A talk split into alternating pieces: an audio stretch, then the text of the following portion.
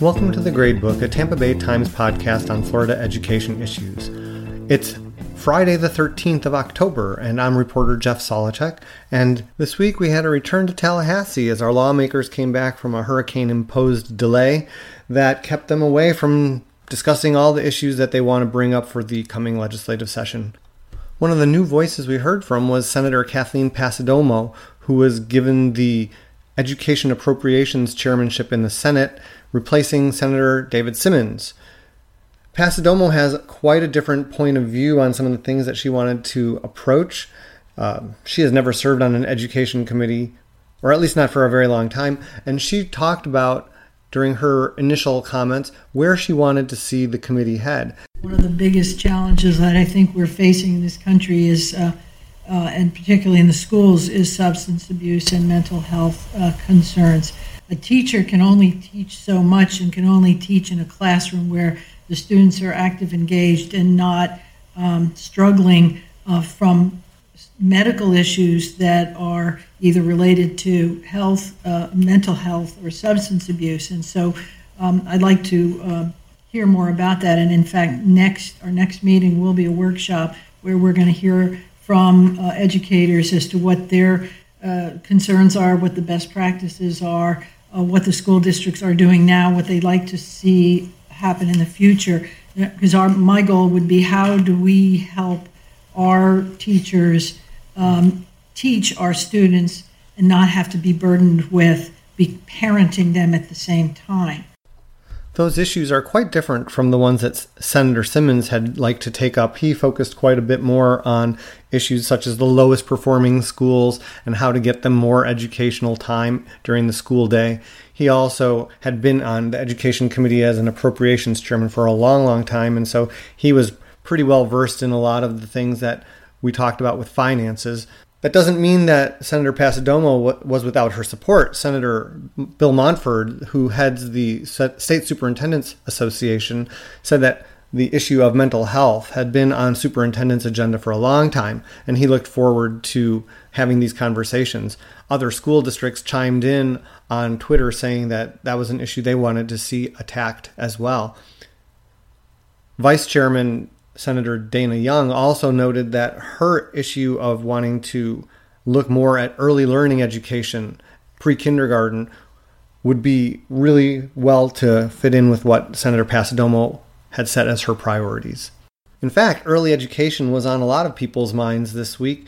Last session, the legislature created what they called an Early Grade Success Committee, and they wanted to have that committee look at creating a coordinated child assessment system for school readiness, voluntary pre K, kindergarten readiness. 17 people are on that committee, including some well known people and some less well known people.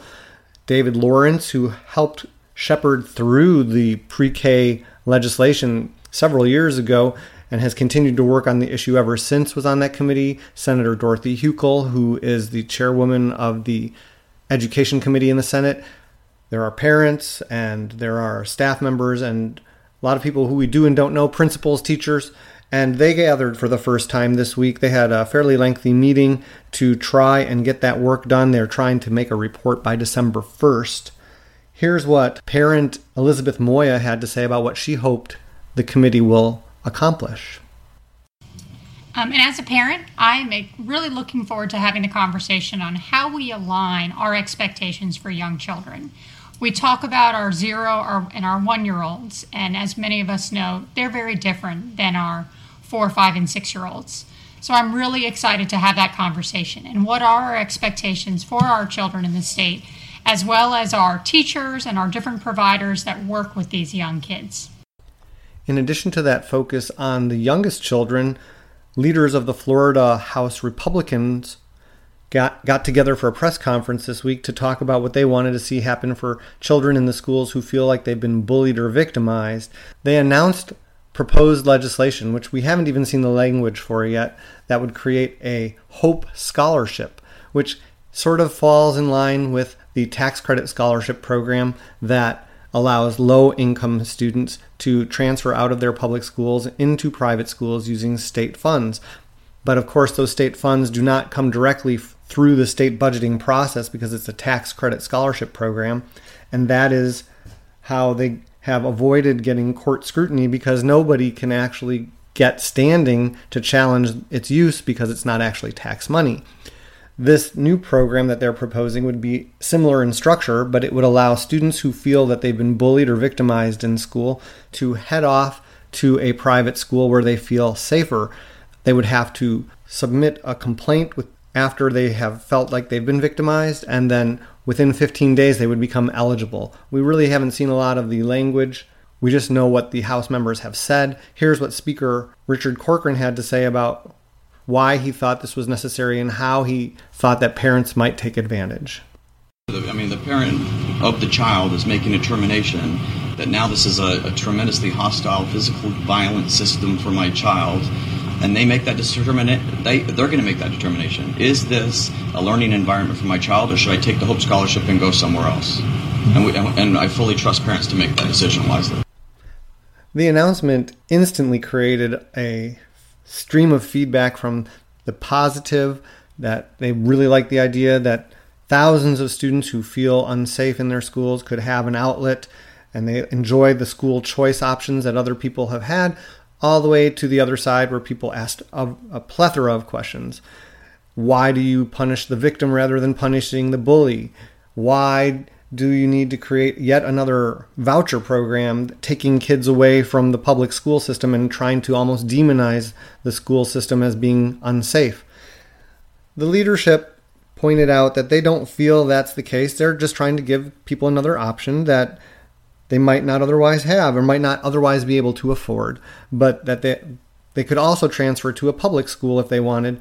That would raise a bunch of questions about w- whether the money would transfer with them, how much it would transfer, and so forth.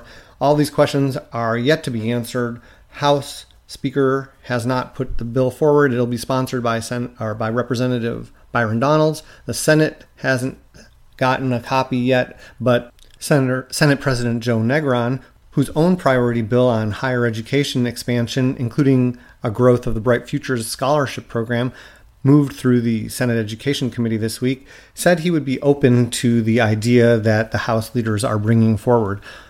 This could be one of the areas that a lot of people pay attention to because we all know that the reason that Senator Negron's bill is moving through the committees again this year is because last year it was one of the negotiated items that fell to the wayside as the House won its proposal for House Bill 70, 7069. So this will be an area where people will be paying attention to whether the Senate continues to do the House activities and then not get what it wants, or how it negotiates for this coming year on education and a variety of other issues. Keep a close eye on this one. This first week of committee hearings also paid close attention to the Jefferson County School District, which was the first to become fully charter school operated. It happened after a lengthy period of time in which the students were not performing well and the district seemed to be in some degree of dysfunction.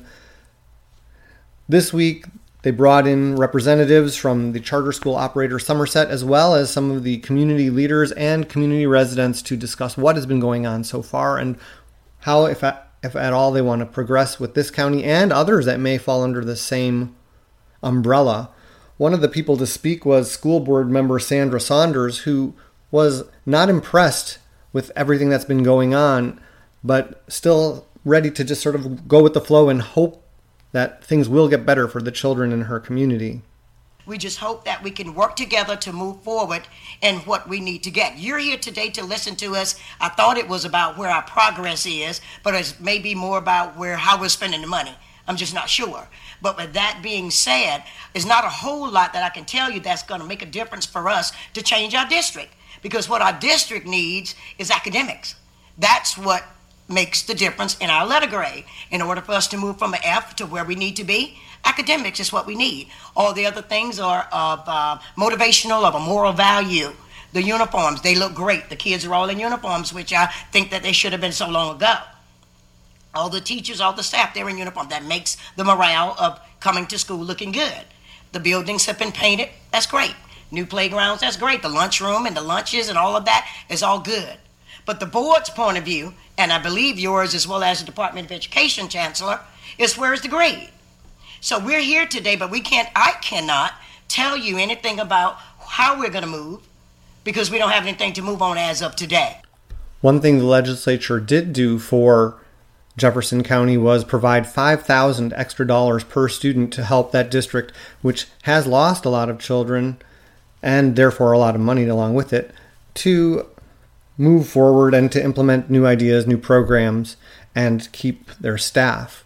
Giving extra money to schools has been one way to try and help them, although it isn't really going for everyone. Next week, we will find out from the State Board of Education how they will implement the, the legislature's new Schools of Hope public school program, which was designed to give up to 25 eligible schools that have been low performing $2,000 per student extra to help them move forward with their improvement plans. That idea came out of the Schools of Hope House Bill 7069 legislation, which has drawn a lot of criticism and is still under challenge. Representative Donalds asked pointedly during one of the committee meetings this past week whether any of the school districts that are seeking the Schools of Hope money have actually sued the legislature or talked about suing the legislature over House Bill 7069. And in fact, a majority of them have, including Pinellas County, Polk County, Palm Beach, Broward, Volusia, and others. So we'll have to wait and see whether that plays a role in how the State Board of Education decides how to dole out that money. The, the state board also is set to approve next week a list of schools of excellence, another portion of House Bill 7069. These are schools that have been traditionally high flyers, making A's mostly, having the top 20% of points issued in the school grading system within their levels elementary, middle, and so on. More than 300 schools received that designation, which came along with it the ability to get away from some of the more stringent requirements on class size, on renewal of certification, professional development points, on budgeting, and a variety of other factors. It's raised questions among some people of why the schools that have a lot are getting out of some of these requirements, while the schools that probably need some more flexibility are just facing the possibility of getting some extra money and are really up against the wire to possibly face what Jefferson County has faced um, being taken over by a charter school or closed down. That's a debate that will be taking place next week, perhaps uh, during the State Board of Education meeting. Maybe somebody will come in and talk about that. We'll have to just wait and see. We'll be watching. That's the end of our podcast for today. If you would like to participate in this conversation or any other, please visit our Facebook page, Tampa Bay Times Gradebook. You can also continue to follow our breaking news on Florida education on our blog, tampabay.com slash gradebook. I'm reporter Jeff Solochek. Thanks again for listening.